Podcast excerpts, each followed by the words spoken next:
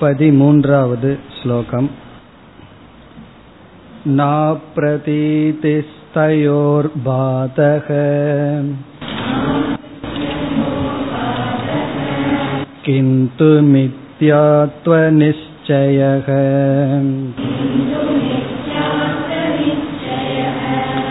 No चेत् सुषुप्तिमूर्च्छातौ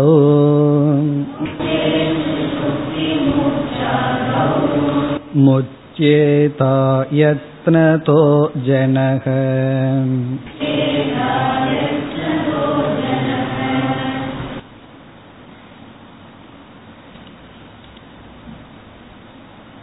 சம்சாரத்தினுடைய மூல காரணம் அவித்யா என்று கூறினார்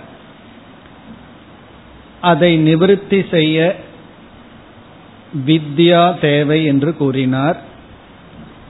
அந்த வித்யாவுக்கு காரணம் விசாரம் என்று கூறினார். விசாரத்தினுடைய விஷயம் ஜீவ ஜெகத் பராத்மா என்று கூறினார். இந்த மூன்றை நாம் விசாரம் செய்து அதனால் வருகின்ற ஞானத்தின் மூலமாக அறியாமையை நீக்கினால் சம்சாரம் நீங்கும். இதில் இந்த மூன்று விஷயத்தில் ஜீவனையும் ஜெகத்தையும் எதற்கு விசாரம் செய்ய வேண்டும்? பரமாத்மாவை எதற்கு விசாரம் செய்ய வேண்டும் என்று கூறும் பொழுது ஜீவ ஜெகத்தை பாதை செய்ய வேண்டும் பரமாத்மாவை அவசேஷம் செய்ய வேண்டும் என்று கூறினார். அப்பொழுது நமக்கு ஒரு சந்தேகம் வந்தது பாதை என்றால் என்ன? அவசேஷம் என்றால் என்ன? அதைத்தான் இங்கு பதிமூன்றாவது ஸ்லோகத்தில் பாதையினுடைய லட்சணத்தையும் இனி அடுத்த பதினான்காவது ஸ்லோகத்தில் அவசேஷம் என்பதனுடைய லட்சணத்தையும் கூறுகின்றார். சென்ற வகுப்பில் நாம் பாதையினுடைய லட்சணத்தை பார்த்தோம். இப்ப பாதை என்பது என்ன? முதல் வரியில் கூறினார் பாதக ந அப்பிரதீதிகி தயோகோ பாதக. ஜீவனுடைய ஜெகத்தினுடைய பாதை என்பது ந அப்பிரதீதி அவைகள் நமக்கு தெரியாமல் இருத்தல் அல்ல. பிரதீத்தினா அப்பியரன்ஸ் அப்பிரதீத்தினா டிசப்பியரன்ஸ் அது நமக்கு தெரியாமல் இருத்தல் அல்ல என்று சொன்னார். பிறகு பாதை என்பது நீக்குதல் நிஷேதம் என்று நாம் பொருள் சொல்லும் பொழுது ஜீவனும் ஜெகத்தும் தெரியாமல் இருத்தல் அல்ல என்றால் பிறகு பாதை என்றால் என்ன? மித்தியாத்துவ நிச்சயக. இந்த இரண்டும் மித்தியா என்ற நிச்சயம்தான் பாதை என்று பாதைக்கு லட்சணம் கூறினார். நாம் அதில் விளக்கம் பார்த்தோம். அதாவது பிரதீதி பிளஸ் அசத் இஸ் ஈக்வல் டு மித்யா என்று பார்த்தோம். மித்யா என்பது பிரதீதி என்றால் இந்திரியங்களுக்கு தெரிகின்றது ஒரு பிரமாணத்துக்கு இருப்பது போல் இருக்கின்றது. அசத் என்றால் பல பிரமாணம் வந்து அது இல்லை என்று காட்டுகின்றது. இந்த இரண்டினுடைய சேர்க்கை தான் மித்யா என்று நாம் பார்த்தோம். ஆகவே இங்கு பாதக என்ற விஷயத்தில் எது பிரமாணம் எது பிரமாண ஆபாசம் என்ற விசாரமும் வருகின்றது ஒரு பிரமாணம் பல பிரமாணத்தின் மூலமாக நீக்கப்படும் பொழுது பாதை என்பது வருகின்றது என்ற விசாரத்தை எல்லாம் நாம் பார்த்து முடித்தோம். இனி நாம் இரண்டாவது வரைக்கு வருகின்றோம். நோ சேத். நோ சேத் என்றால் பாதை என்பதற்கு மித்யாத்துவ நிச்சயம் என்பது பொருள் இல்லை என்றால். ஏன்னா இங்க வந்து வித்யாரண்யர் பாதா இஸ் ஈக்வல் டு அது மித்தியா என்கின்ற நிச்சயம்னு சொன்னார். நோ சேத் என்றால் பாதை என்பதற்கு மித்தியாத்துவம் என்பது பொருள் சொல்லவில்லை என்றால் என்ன தோஷம் ஏற்படும் என்று இங்கு கூறுகின்றார். இப்ப மித்தியாத்துவ நிச்சயம் இல்லை என்றால் என்ன ஆகும்? அப்ரதீதி என்று பொருள் வரும். பாதை என்பது நீக்குதல் என்பது கண்ணுக்கே தெரியக்கூடாது. என்ற பொருள் வரும்.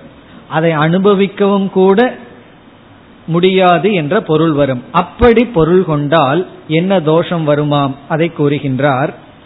சுஷுப்தி மூர்ச்சாதௌ முச்சேத அயத்னதக ஜனக. ஜனக என்றால் ஒரு மனிதன் முச்சேத அவன் முக்தியை அடைகின்ற நிலை ஏற்படும். எப்படி? அயத்னதக. எத்தனம்னா முயற்சி. அயத்தனம்னா முயற்சி இல்லாமல் ஒருவன் முக்தியை அடைந்து விடுவான் என்ற நிலை ஏற்படும். எப்பொழுது? சுஷுப்தி மூர்ச்சாதோ. சுஷுப்தினா ஆழ்ந்த உறக்கம். மூர்ச்சா என்றால் மயக்கம்.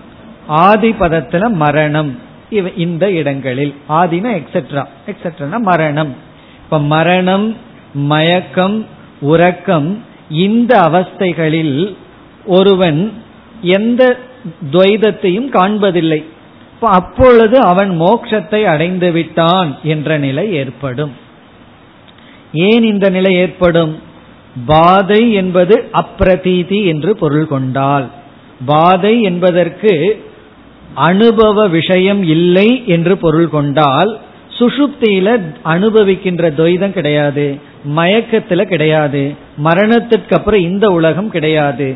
ஆகவே நாம் அனுபவிக்கக்கூடிய உலகம் இல்லை என்றால் அல்லது உலகத்தை அனுபவிக்காதது மோட்சம் என்றால் இந்த நிலைகளில் நாம் மோட்சத்தை அடைந்து விடுவோம் என்ற தோஷம் ஏற்பட்டு விடும் அது மட்டுமல்ல அயத்தன தகங்கிறார் ஒருவர் கஷ்டப்பட்டு முயற்சி பண்ணி மோட்சத்தடைகிறார்.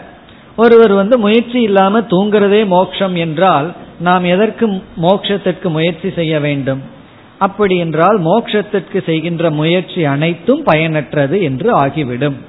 ஆகவே சுஷுப்தி மூர்ச்சா முதலிய இடத்தில் மோட்சம் இல்லை என்று நிலைநாட்டவும் முயற்சியுடன் தான் மோட்சம் கிடைக்கும் என்பதை நாம் நிரூபிக்க வேண்டுமென்றால் பாதை என்பதற்கு மித்தியாத்துவ நிச்சயம் என்பதுதான் பொருள். பாதை என்பதற்கு அனுபவிக்காதது அல்ல நான் உன்னை அனுபவிக்கலினா நிஷேதம் பண்ணிட்டேன்னு அர்த்தம் கிடையாது. அதை அனுபவிச்சிட்டு இருக்கும் பொழுதும் அதை மித்தியா என்கின்ற புத்தி தான் பாதா. இந்த பாதைங்கிற கான்செப்ட் புரியாததுனாலதான் நம்ம பார்த்தோம் பல மதங்கள் அத்வைதத்தை விட்டு பல மதங்கள் உருவாகி உள்ளது. இந்த பாதையை புரிஞ்சு கொள்ளாதனாலதான் நமக்கும் அப்பிரதீதி வேணும்னு சொல்லிட்டு இருக்கோம் விவகாரத்தில் இருக்கிற வரைக்கும் மோட்சம் கிடையாது. எனக்கு விவகாரம் இருக்கக்கூடாது. பிரதீதியே இருக்கக்கூடாது. இப்போ ஒருவரை பார்த்துட்டு இருந்தேன்னா மோட்சம் கிடையாது. என்றெல்லாம் நம்ம நினைக்கின்றோம். அப்படி அல்ல. எதெல்லாம் ஒரு காலத்துல நமக்கு சம்சாரத்தை கொடுத்துட்டு இருந்ததோ அதெல்லாம் நம்ம சுற்றி இருக்கின்றது. இன்ஸ்பைட் ஆஃப் அது இருக்கும் பொழுதும் நான் பாதிக்கப்படவில்லை என்பது மோக்ஷம் இப்ப நான் பாதிக்கப்படவில்லைன்னா அது பாதிக்கப்பட்டிருக்க வேண்டும். இங்க பாதை. அது பாதை ஆயிருந்தால் எனக்கு அந்த சூழ்நிலை என்னை பாதிக்காது. ஆகவே இங்கு பாதை என்பது ஜீவ ஜெகத்தினுடைய பாதை என்பது ஜீவ ஜெகத்தை அனுபவிக்காதது அல்ல அனுபவிக்காமல் இருத்தல் அல்ல. அவைகள் தொடர்கின்றது ஆனால் மித்யா என்ற நிச்சயம் அதில் வருகின்றது. அதுதான் பாதை. இப்ப இந்த ஸ்லோகத்தில் பாதையினுடைய லட்சணத்தை கூறினார். இனி அடுத்த ஸ்லோகத்தில் அவசேஷக என்ற சொல்லினுடைய லட்சணத்தை கூறப் போகின்றார். காரணம் என்ன பனிரெண்டாவது ஸ்லோகத்துல சொன்னார் ஜீவபாவ ஜெகத்பாவ பாதே ஜீவனையும் ஜெகத்தையும் பாதை செய்து விட்டால் சுவாத்மா ஏவ சிஷ்யதேன்னு சொன்னார். ஆத்மா மட்டும் எஞ்சி இருக்கிறதுன்னு சொன்னார். இப்ப பாதை என்றால் நீக்குதல் அவசேஷக என்றால் எஞ்சி இருத்தல் லெப்ட் ஓவர் மீதி வைத்தல். இனி ஆத்மா எஞ்சி இருத்தல்னா என்ன அர்த்தம்? அதை விளக்குகின்றார். இப்ப வந்து ஜீவ ஜெகத்தை பாதை செய்தல் நீக்குதல்னா என்ன அர்த்தம் சொன்னார்? மித்யாத்துவ நிச்சயம் சொன்னார். இனி ஆத்மாவை நீதி வைக்கிறதுனா என்ன அர்த்தம்? அதை கூற போகின்றார். ஆகவே இந்த பதிமூன்றாவது ஸ்லோகத்தை போல பதினான்காவது ஸ்லோகமும் முக்கியம். இந்த இரண்டும் தான் பாத அவசேஷத்தை நன்கு விளக்குகின்றது. பாதையை விளக்கிட்டார் அவசேஷத்தை விளக்கப் போகின்றார். காரணம் இந்த இரண்டும் பிரிக்க முடியாத ஒன்று. எங்க பாதை இருக்குமோ அங்க ஏதோன்னு அவசேஷம் ஆகும் எங்க நம்ம நீக்கிறோமோ அங்க எதையோ ஒன்ன எஞ்சி இருக்க வைக்க போகின்றோம். அந்த எஞ்சி இருத்தல்னா என்ன? ஆத்மாவை மீதி வைக்கிறதுனா என்ன அர்த்தம்? அதை விளக்குகின்றார் பதினான்காவது ஸ்லோகம்.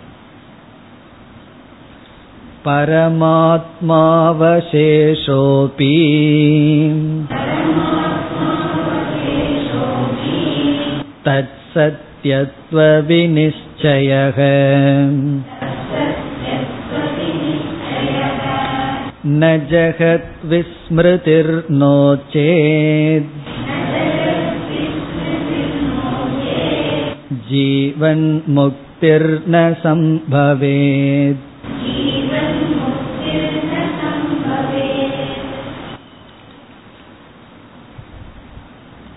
அவசேஷக என்றால் எஞ்சி இருத்தல் வாதை என்றால் நீக்குதல். இங்க எஞ்சி இருத்தல்னா என்ன அர்த்தம்? முதல் வரியில் பரமாத்ம அவசேஷக அபி. பாதையை போல இப்ப பாதைக்கு நாம் ஒரு லட்சணம் சொன்னதை போல அப்படிங்கிறது லைக் பாதா பாதைக்கு வந்து நம்ம ஒரு லட்சணம் சொன்னோம் அதே போல பரமாத்மாவினுடைய அவசேஷம் என்பது அவசேஷகன மீதி இருத்தல்.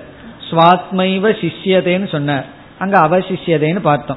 ஆத்மா மட்டும் எஞ்சி இருக்கிறது. இங்க எஞ்சி இருத்தல். பரமாத்மா எஞ்சி இருத்தல் என்பது தத் சத்தியத்துவ வினிச்சயக. தத் என்றால் தஸ்ய பரமாத்மனக. அந்த பரமாத்மாவானது பரமாத்மாவை பற்றிய சத்தியத்துவ வினிச்சய சத்தியத்துவ நிச்சயம். சத்தியம் என்கின்ற நிச்சயம். சத்தியம் என்கின்ற உறுதியான புத்தி. நிச்சயம்ங்கிறதுக்கு தமிழ் டிரான்ஸ்லேஷன் கேட்க மாட்டோம். அது சமஸ்கிருத வார்த்தையா இருந்தாலும் தமிழ்ல தெரிஞ்சதான் நிச்சயமா சொல்லுன்னு சொல்றது போல நிச்சயம்னா உறுதியான. உறுதியான எண்ணம். சத்தியத்துவ வினிச்சய இப்ப இதுல இருந்து நமக்கு வந்து என்ன தெரிகிறது? பாதா இஸ் ஈக்வல் டு மித்யாத்வ நிச்சயக அவசேஷக இஸ் ஈக்வல் டு சத்தியத்துவ நிச்சயக. உன்னை சத்தியம்னு நிச்சயம் பண்றது அவசேஷம் உன்னை மித்தியான்னு நிச்சயம் பண்றது பாதா. அதான் சொல்ற ரொம்ப எளிமையானது. பரமாத்ம அவசேஷக என்பது ஆத்மா இருக்கின்றது என்பது ஆத்மா சத்தியம் என்கின்ற நிச்சயம். பாதையினுடைய லட்சணம் மித்தியாத்துவம் நிச்சயம். அவசேஷத்தினுடைய லட்சணம் வந்து சத்தியத்துவ நிச்சயம். உன்னை சத்தியம்னு புரிஞ்சுட்டா அது அவசேஷம் மித்தியான்னு புரிஞ்சுட்டா அது பாதை. இப்ப நீக்குதல் பாதா எஞ்சி இருத்தல் அவசேஷம். அதுக்கு அர்த்தம் வந்து நீக்குதல் இஸ் ஈக்வல் டு மித்தியாத்துவ புத்தி எஞ்சி இருத்தல் இஸ் ஈக்வல் டு சத்தியத்துவ புத்தி. இப்ப இதுல வந்து சத்தியத்துவ புத்தி மித்தியாத்துவ புத்தின்னு சொல்ற அதுக்கு விஷயம் ரொம்ப முக்கியம். எதை சத்தியம்னு புரிஞ்சுக்கணும் எதை மித்தியான்னு புரிஞ்சுக்கணுங்கிறதா அதுவும் முக்கியம். ஜீவ ஜெகத்தை மித்தியான்னு பாத பண்றது பரமாத்மாவை சத்தியம் என்று புரிந்து கொள்ளுதல். இப்ப இந்த அவசேஷத்துக்கு மேலும் சில லட்சணங்களை நாம் இப்பொழுது பார்க்கலாம். இதோடு முதல் வரி முடிவடைகிறது. இதுக்கு வேறு சில அர்த்தங்கள் பார்த்தா நமக்கு மேலும் விளக்கமாக புரியும். இப்ப சத்தியத்துவ நிச்சயம்னு சொல்லும் பொழுது அதற்கு வந்து வேறு சில லட்சணங்கள். முதல் லட்சணம் வந்து அதிஷ்டான ஞானம். எஞ்சி இருத்தல் அவசேஷங்கிறதுக்கு மற்ற பொருள்கள். அதிஷ்டான ஞானம். அதிஷ்டானத்தை பற்றிய ஞானம் இஸ் ஈக்வல் டு அவசேஷக. எஞ்சி இருத்தல் என்பது அதிஷ்டானத்தை பற்றிய ஞானம்.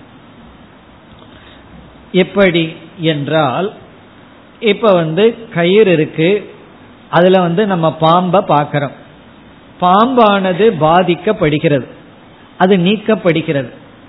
பிறகு எப்பொழுது என்றால் அதிஷ்டான ஞானம் வந்தாதான் பாதையே ஏற்படும். அதிஷ்டான ஞானம் இல்லாம பாதைங்கிறது ஏற்படாது.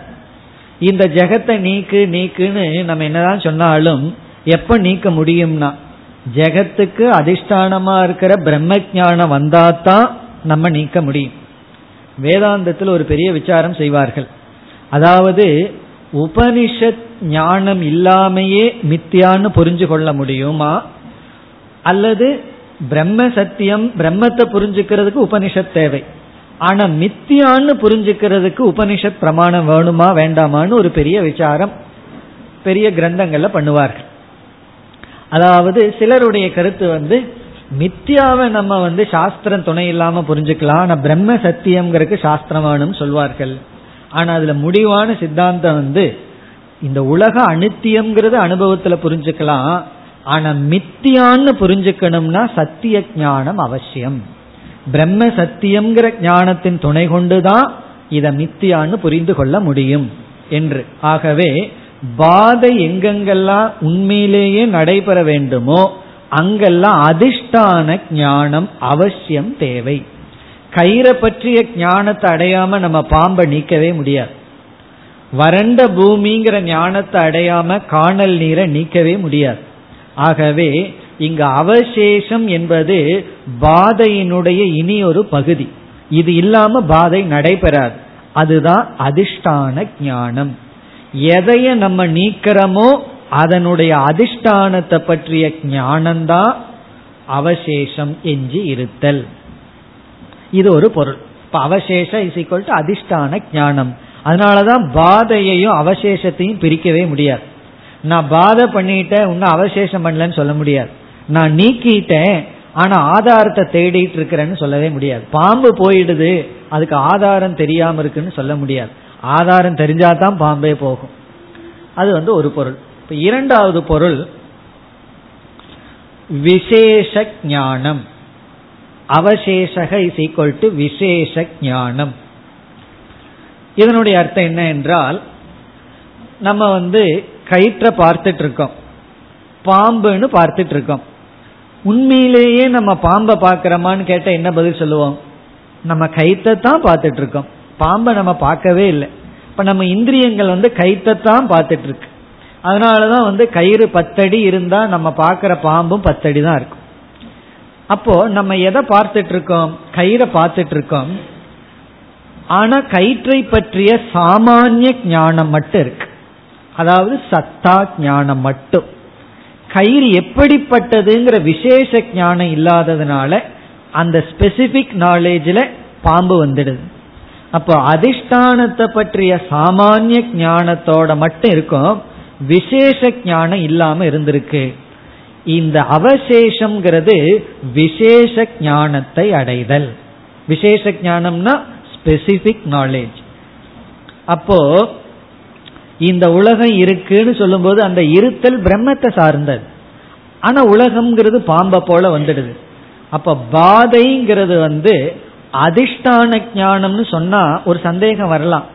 அதிஷ்டானத்தை பத்திய சாமானிய ஞானம் எனக்கு ஏற்கனவே இருக்கேன்னா அதனால கொஞ்சம் இம்ப்ரூவ் பண்றோம். விசேஷ ஞானம். அதிஷ்டானத்தை பற்றிய ஸ்பெசிபிக் நாலேஜ் அதை பற்றிய பூர்ண ஞானம். இப்ப அவசேஷம்ங்கிறது பூர்ணமான ஞானத்தை அடைதல் முழுமையான ஞானத்தை அடைதல் அதிஷ்டானத்தை பற்றிய ஞானம். இது இரண்டாவது பொருள். இனி மூன்றாவது பொருள் பிராமான்யே பிராமான்ய புத்திகி பிராமான்யே பிராமான்ய புத்திகி அவசேஷக. இந்த லட்சணம் நமக்கு வந்து பாதைக்கு ஒரு லட்சணம் கொடுத்தமே அதோட கம்பேர் பண்ணா நமக்கு புரியும். பிராமான்யே பிராமான்ய புத்தேகே நிராகரணம்னு பார்த்தோம்.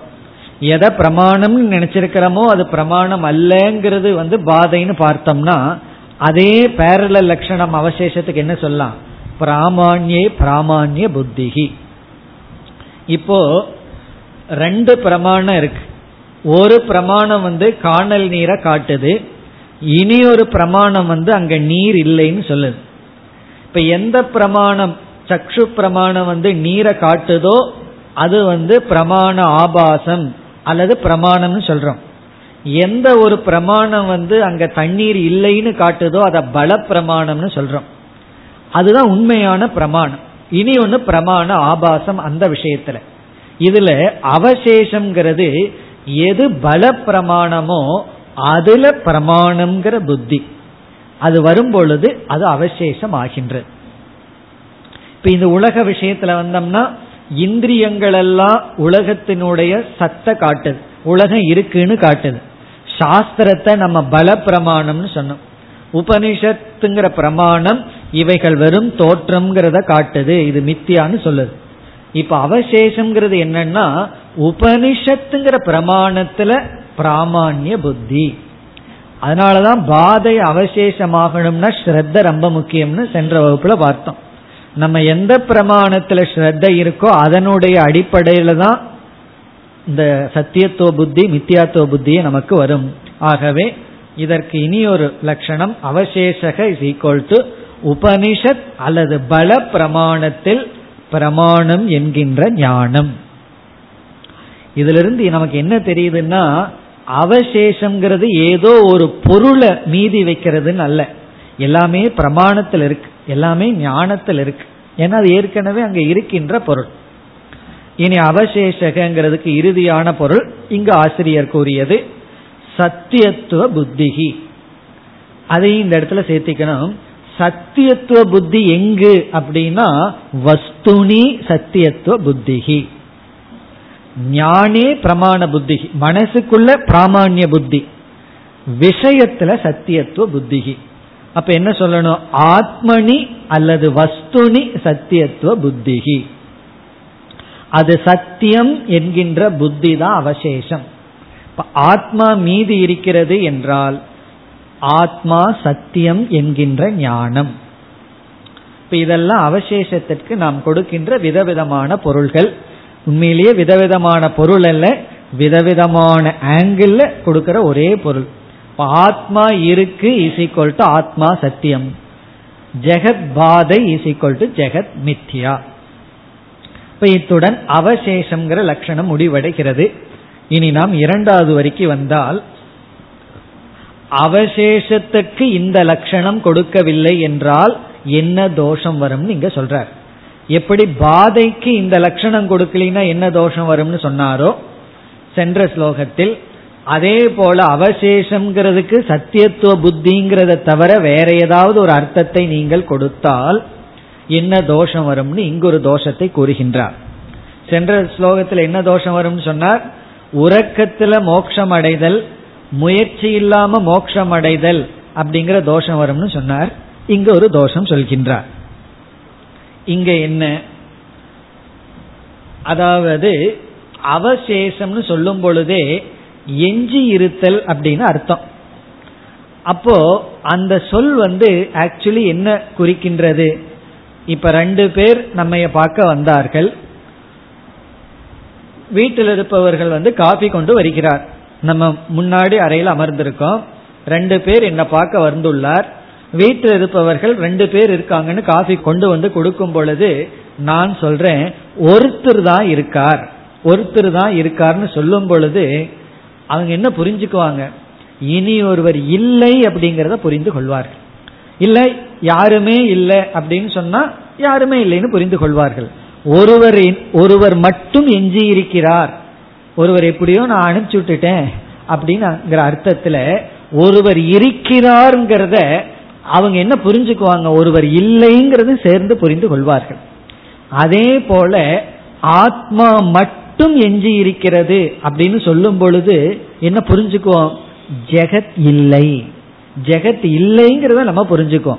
ஆத்மா மட்டும் இருக்கிறதுங்கிறதுல அந்த அவசேஷத்துல நம்ம ஜெகத் இல்லைன்னு புரிந்து கொள்வோம்.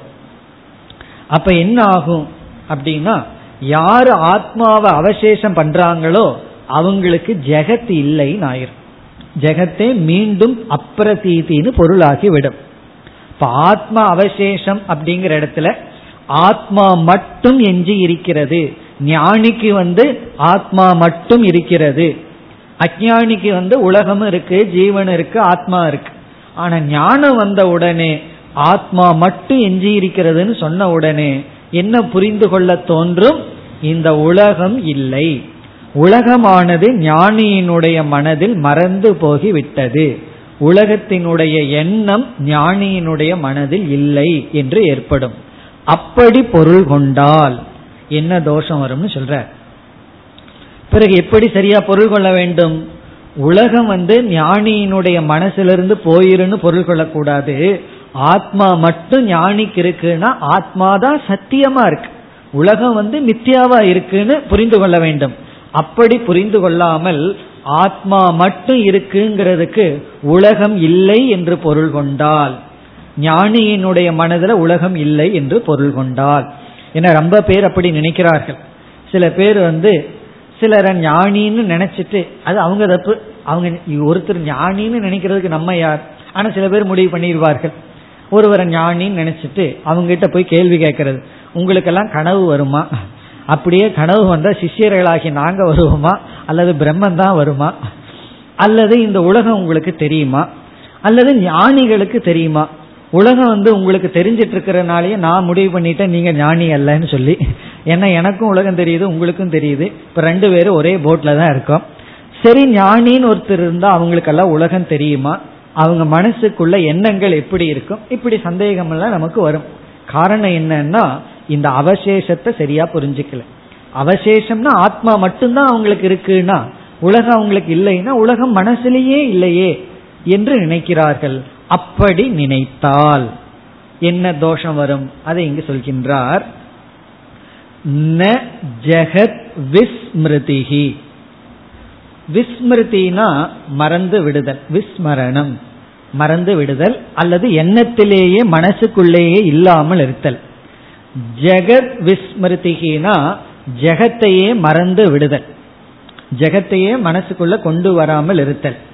இங்க வந்து அது பொருள் அல்லன்னு சொல்ற ந ஜெகத் விஸ்மிருதிகி அதாவது ஆத்மா மட்டும் எஞ்சி இருத்தல் என்பதற்கு ஜெகத்தை மனதிலேயே நினைக்காமல் இருத்தல் என்பது பொருள் அல்ல.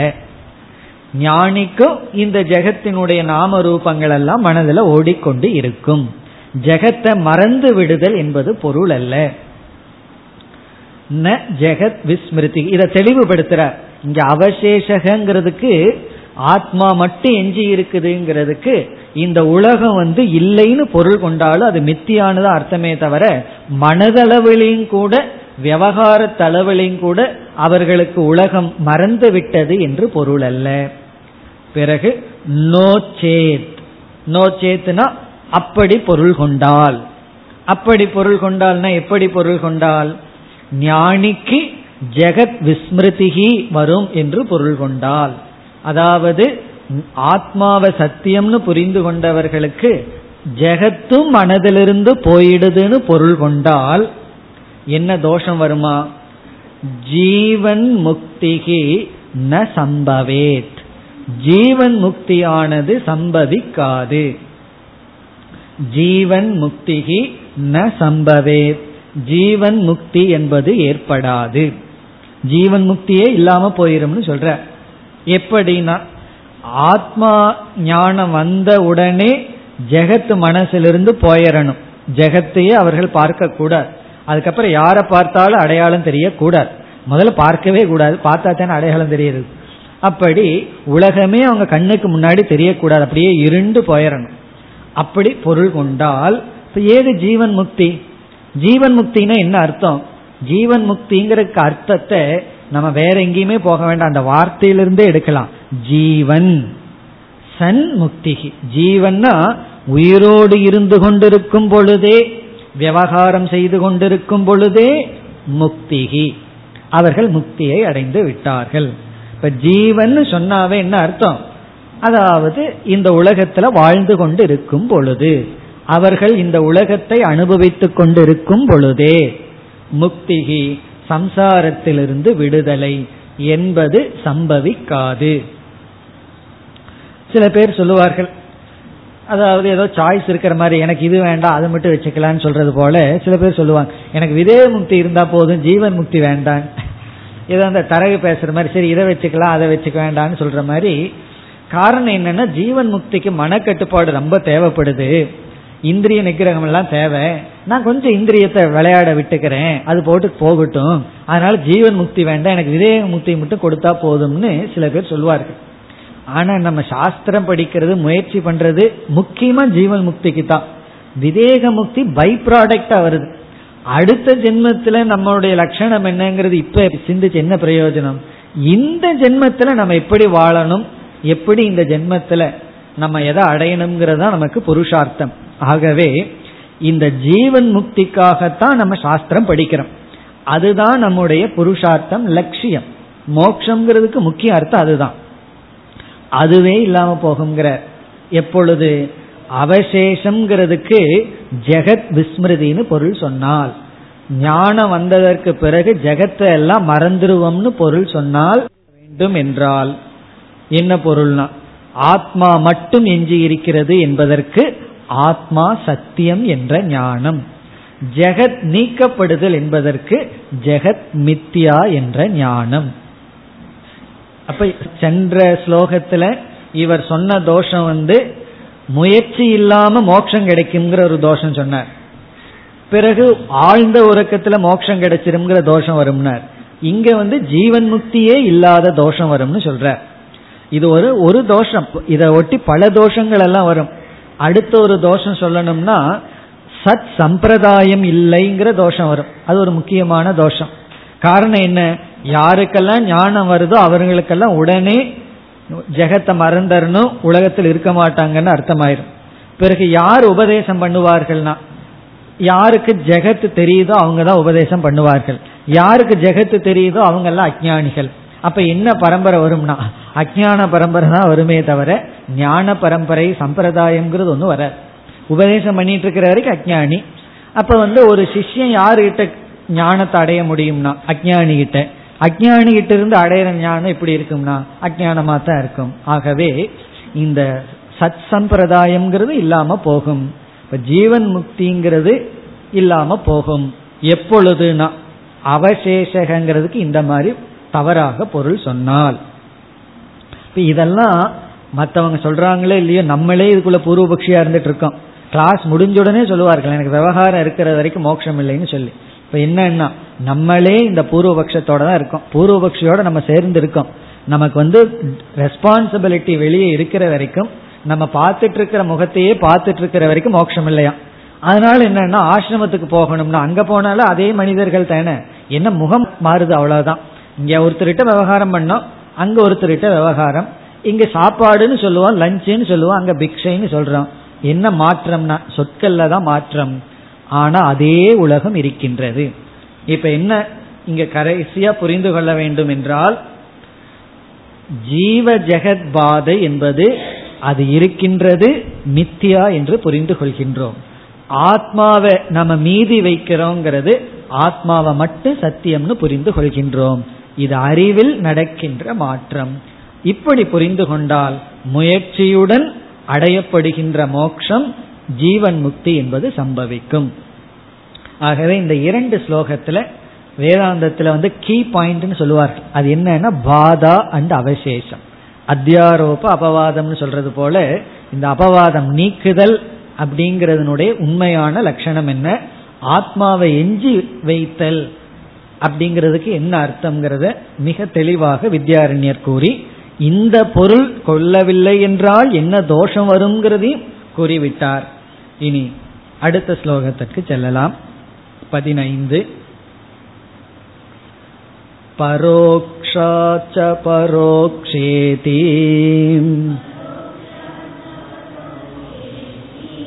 विद्या द्वेता विचारजा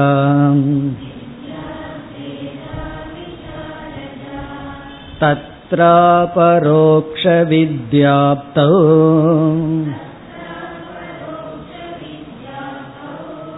विचारोऽयं समाप्यते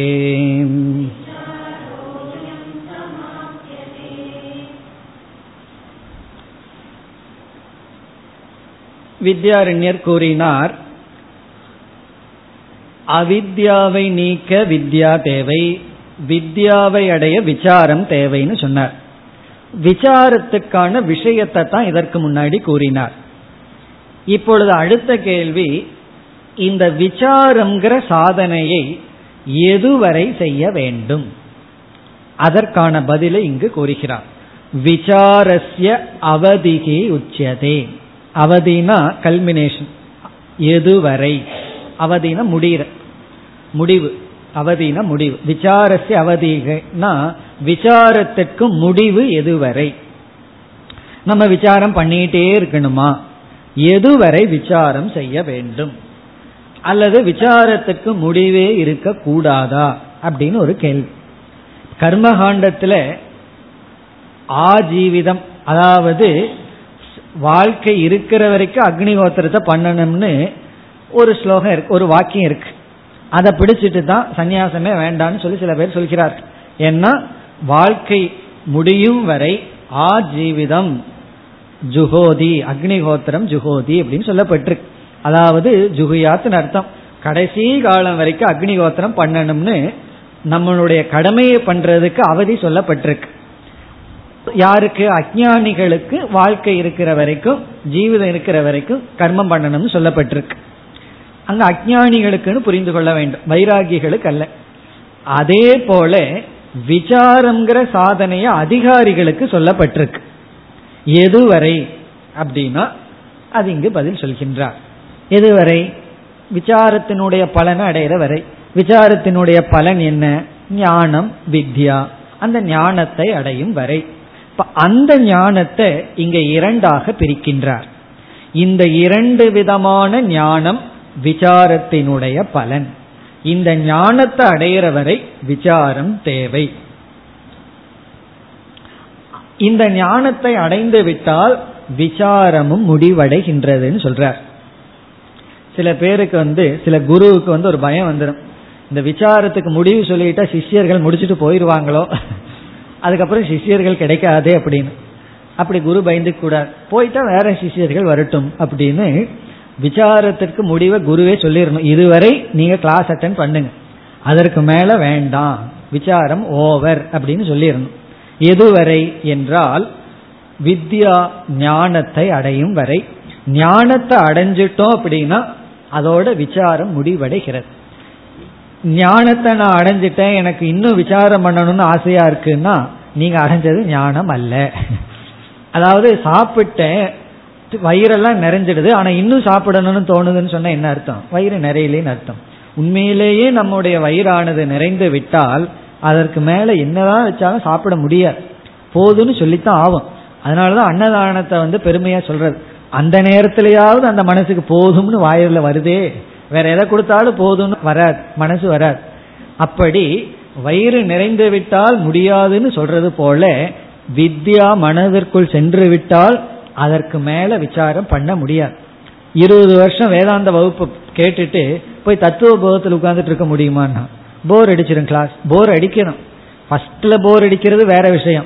கிளாஸுக்கு வரும்போதே போர் அடிச்சதுன்னா அது தப்பு. நமக்கு அதை புரிஞ்சுக்கிறதுக்கு கூட சக்தி இல்லைன்னு அர்த்தம். எல்லாம் படிச்சதுக்கு அப்புறம் இப்ப நம்ம போய் ரெண்டாம் கிளாஸ்ல உட்காந்து பாடம் கேட்க முடியுமோ? முடியாது. என்ன விஷயம் புரிஞ்சாச்சு. அங்க என்ன சொல்ல போறாங்கன்னு. அதே போல விசாரத்திலிருந்து உதிக்கின்ற ஞானம் அடையும் வரை விசாரம் தேவை. அதைத்தான் சொல்றார். அந்த விசாரத்திலிருந்து வருகின்ற வித்யாவை இரண்டா பிரிக்கிறார். இந்த ரெண்டு வித்யா வர்ற வரைக்கும் விசாரம் தேவை. என்ன விதமான வித்யா? ஸ்லோகத்திற்குள் சென்றால் பரோக்ஷா அபரோக்ஷாச்ச இதி வித்யா துவேதா விசாரஜா. கடைசி சொல்ல முதல்ல எடுத்துக்குவோம். விசாரஜா அப்படின்னா விசாரத்திலிருந்து தோன்றிய. ஜா அப்படின்னா இந்த இடத்துல ஜாயதே இது ஜா தோன்றுகின்ற உதிக்கின்ற. விசாரஜா அப்படின்னா விசாரத்திலிருந்து உதிக்கின்ற. விசாரத்திலிருந்து என்ன உதிக்குதோ அதுக்கு பேரு விசாரஜா அப்படின்னு அர்த்தம். இங்க என்ன விசாரஜா? வித்யா. இப்ப விசாரஜா வித்யா. விசாரத்திலிருந்து உதிப்பது வித்யா ஞானம். சரோஜா அப்படின்னு சொல்றோம். சரஸ்னா என்ன? தண்ணீர். அதாவது ஒரு தண்ணீரினுடைய தேக்கம். சரோஜா அப்படின்னா அந்த சரஸிலிருந்து உதிப்பது என்ன? எது வேணாலும் மீன் கூட சொல்லலாம். ஆனா வந்து தாமரை அது குறிக்கின்றது. ஏன்னா தாமரை தான் குளத்தில் வளர்கின்றது. இப்ப குளத்தில் உதிக்கின்ற தோன்றுகின்றங்கிறது போல இந்த ஜா அப்படின்னா அதிலிருந்து தோன்றுகின்ற. இப்ப விசாரஜான விசாரத்திலிருந்து உதிப்பது வித்யா. அந்த வித்யா துவேதா அப்படிங்கிறார். துவேதா அப்படின்னா இரண்டு விதமான. இரண்டு விதமாக இருக்கின்றது அந்த வித்யா. இப்ப விசாரத்தை ஆரம்பிச்சோம்னா நமக்கு ரெண்டு விதமான வித்யா வரும். இந்த ரெண்டு வித்யா என்னென்ன? அத முதல்ல சொல்லியிருக்கார். பரோக்ஷா அபரோக்ஷா ச இதி. பரோக்ஷ வித்யா அபரோக்ஷ வித்யா. இதான் பரோட்ச ஞானம் அபரோக்ஷ ஞானம்னு சொல்றோம். ஞானம்ங்கிறது பொதுவாக வித்யான்னு போடுறார். இப்ப பரோக்ஷா வித்யா அபரோக்ஷா வித்யா. இப்ப விசாரத்திலிருந்து தோன்றுகின்ற வித்யா துவேதா இரண்டு விதம். ஒன்று பரோக்ஷ ஞானம் இனி ஒன்று அபரோக்ஷ ஞானம். பரோக்ஷா அபரோக்ஷா. இனி இரண்டாவது வரைக்கும் வந்தால் தத்ர. தத்ரன இந்த தயோகோ இந்த இரண்டு வித்யா விஷயத்தில் தத்ரன இங்க ரெண்டு வித்யா சொல்லிட்ட பரோக்ஷ ஞானம் அபரோக்ஷ ஞானம் அந்த இரண்டில் அபரோக்ஷ வித்யா ஆப்தவ் அபரோக்ஷ வித்யாவை அடைந்தவுடன் ஆப்தினா அடைதல். வித்யாப்தோ அப்படின்னா அடையும் பொழுது அபரோக்ஷ வித்யாப்தௌ அபரோக்ஷ வித்யாவை அடையும் பொழுது அயம் விசாரக இந்த விசாரமானது சமாப்பியதே முடிவடைகின்றது நிறைவு பெறுகின்றது. விசாரம் என்ற சாதனை முடிவடைகின்றது. அதுக்கு மேல நம்ம பண்ண முடியாது. அதோட ஓவர் எப்படி சில சித்த சுத்தி வந்துட்டா பூஜை பண்ண முடியாதோ? பூஜை பண்றதுன்னா அதுல வந்து தாத்பரியம் போயிடும் அடுத்த சாதனைக்கு நம்ம போயிடுவோம் உபாசனைக்கு போயிடுவோம் அப்படி ஸ்தூலமா இருக்கிறதெல்லாம் அப்படியே சூக்மமாயிட்டு வரும். அதே போல விசாரத்திலேயே நம்ம முடிஞ்சிடக்கூட. விசாரமும் முடிக்க வேண்டிய ஒரு சாதனை தான் எப்பொழுதுனா அபரோக்ஷ வித்யாப்தம்.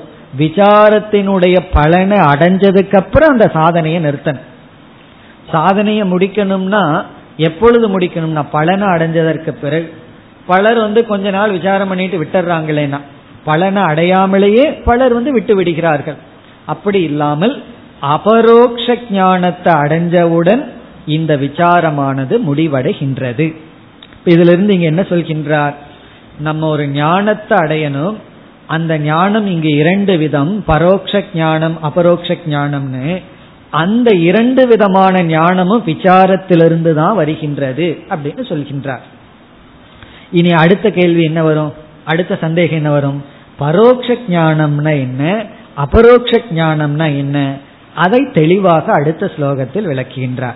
பரோட்ச ஞான அபரோக்ஷ ஞான லட்சணத்தை உபனிஷத்தினுடைய கொட்டேஷன் துணை கொண்டு அடுத்த ஸ்லோகத்தில் விளக்குகின்றார். ஆகவே நம்ம அடுத்த ஸ்லோகத்தில் பார்க்க போறோம். பரோட்ச ஞானம்னா என்ன? அபரோக்ஷ ஞானம்னா என்ன? இங்க இனி ஒரு கருத்தும் மறைந்திருக்கின்றது. ஒரு முக்கியமான கருத்து இருக்கு. அதை இப்பொழுது இங்கு பார்ப்போம்.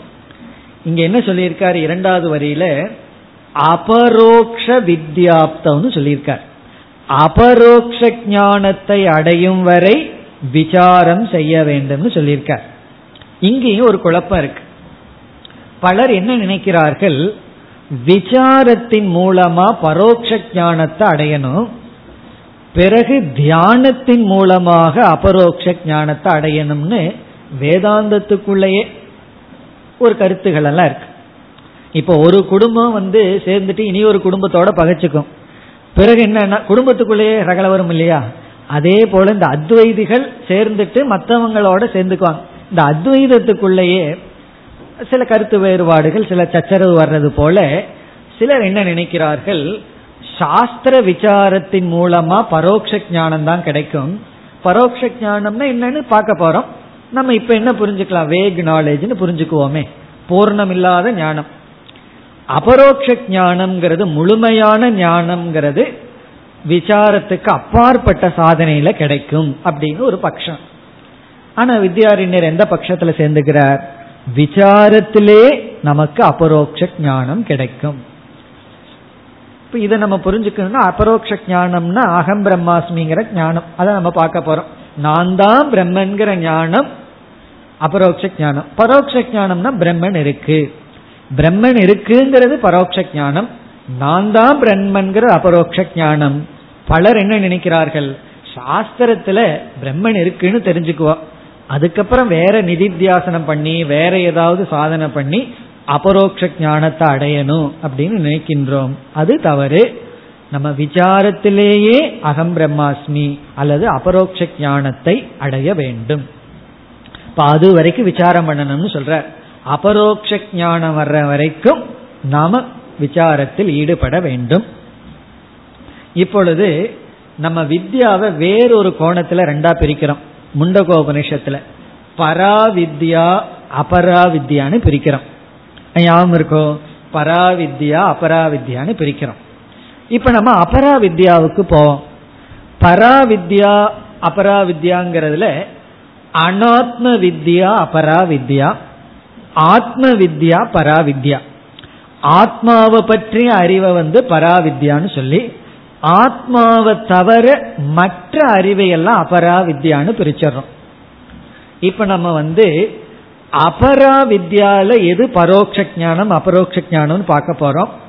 பராவித்யாவில் எது பரோட்ச ஞானம் அபரோக்ஷ ஞானம்னு பார்க்க போறோம். ஏற்கனவே வித்யாவை ரெண்டா பிரிச்சு வச்சிருக்கார். நம்ம வேற விதத்துல ரெண்டா பிரிச்சு அதுல ரெண்டு ரெண்டா பார்க்க போறோம். இப்ப நம்ம டிவிஷன் என்ன? பராவித்யா அபராவித்யா. அபரா வித்யாவில் எது பரோட்ச ஞானம் அபரோக்ஷ ஞானம்னு பார்க்கிறோம். ஏன்னா அப்பதான் இந்த பரோட்சம் அபரோக்ஷங்கிறது கொஞ்சம் நன்கு விளங்கும். இப்ப அபராவித்யான்னா அனாத்ம வித்யா. இந்த உலகத்தை பற்றிய திருஷ்யத்தை பற்றிய ஞானம். எதெல்லாம் அனுபவிக்கப்படுதோ அதை பற்றிய ஞானம் அபரா வித்யா லிஸ்டே சொல்லியிருக்காரு அங்கு. அதாவது ரிக்வேத எஜுர்வேதம் சொல்லி சிக்ஷா கல்ப வியாக்கரண நிருத்தம் சந்தஸ் ஜோதிஷம் இதெல்லாம் அபராவித்யான்னு சொல்லிட்டார்.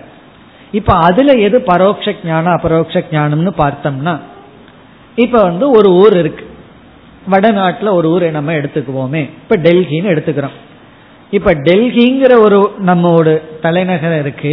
அதுக்கு வந்து ஒருவர் சென்றதே கிடையாது. ஒருவர் போயிட்டு வந்திருக்கார். இவர் வந்து அதை பற்றிய வர்ணனை கொடுக்கிறார். அங்க இந்த இடமெல்லாம் இருக்கு இப்படிப்பட்ட கிளைமேட் இருக்குன்னு டெல்லியை பற்றி எல்லா விஷயத்தையும் நம்ம காதுல கேட்கறோம். ஏன்னா நம்ம கொஞ்ச நாள் அங்க போக போறோம். அது எப்படி எல்லாம் இருக்கு? எங்க போகணும்? என்னென்ன வசதிகள் இருக்குன்னு எல்லா விஷயத்தையும் கேட்கிறோம் இப்ப டெல்லிய பார்க்காமலேயே அதை பற்றிய முழு விஷயங்களை நம்ம சப்த பிரமாணத்துல கேட்டுட்டோம் அப்படின்னா அத பரோக்ஷ ஞானம்னு சொல்றோம். பரோக்ஷ ஞானம்னா அக்ஷகன இந்திரியம். பர அக்ஷகனா இந்திரியத்துக்கு நேர அந்த பொருள் இல்லை. இப்ப டெல்லிங்கிற ஸ்தானம் இந்திரியத்துக்கு நேரா இல்ல தூரத்தில் இருக்கு. சப்த மூலியமா கேட்டிருக்கோம். அதை பத்தி. ஏன்னா அந்த ஞானத்தோட போனோம்னா அங்க சௌரியமா இருக்கும் எப்படி இறங்கணும் என்ன கேட்கணும் எங்க போகணுங்கிற அப்ப அந்த ஞானமும் நமக்கு தேவை. பிறகு பரோட்ச ஞானத்தோட இருக்கும். சில பேர் பரோட்ச ஞானத்தை அடைஞ்சிட்டு அபரோக்ஷ ஞானத்தை அடைஞ்சவங்கள விட நல்லா எக்ஸ்பிளைன் பண்ணுவார். ஏதோ போயிட்டு வந்த மாதிரி பேசுறியேன்னு சொல்லுவாங்க. அங்க போகாமையே கேட்டுட்டு அதை பத்தி கதை விட ஆரம்பிச்சாங்கன்னா போயிட்டு வந்தவங்களை விட நல்லா பேசுவார்கள். அப்படி பரோட்ச ஞானம் அதை பத்தி விஷயத்தை கேட்டுட்டு அதை பத்தி பேசிட்டு இருக்கிறது. சரி நேராவே நம்ம டெல்லியில போய் இறங்குறோம். அந்த இடத்தையெல்லாம் பார்க்கிறோம். அப்புறம் என்ன சொல்லலாம்? அபரோக்ஷ ஞானம். அபரோக்ஷம்னா இந்திரியத்திலிருந்து விலகி இல்லை. டைரக்ட் நாலேஜ் பரோட்ச ஞானம்னா indirect knowledge vague knowledge indirect vague knowledge சொல்றதை விட இன்டைரக்ட் நாலேஜ் தான் சொல்லணும். இன்டைரக்ட் நாலேஜுக்கு என்ன டிரான்ஸ்லேஷன் இன்டைரக்ட் நாலேஜ் தான். ஏன்னா அதுக்கெல்லாம் அழகான வார்த்தைகள்லாம் கிடைக்காது. டைரக்ட் நாலேஜ் இன்டைரக்ட் நாலேஜ் பரோக்ஷ ஞானம் அபரோக்ஷ ஞானம். இது வந்து அனாத்ம விஷயத்துல.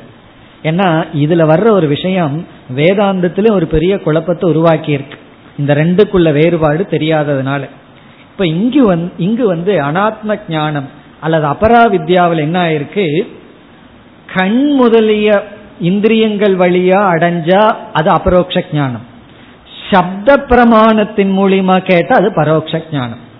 இப்ப சப்த பிரமாணத்தின் மூலியமா ஒருவர் வந்து டெல்லியை பத்தியோ ரிஷிகேஷ பத்தியோ கங்கோத்ரிய பத்தியோ விளக்கும் பொழுது சப்தத்துல கேட்கும் போது நமக்கு அபரோக்ஷ ஞானம் வராது. பரோட்ச ஞானம் தான் வரும். பிறகு என்ன பண்ணணும்னா அந்த இடத்துக்கு போனா பரோட்ச ஞானம் வரும். இது எந்த வித்யாவில?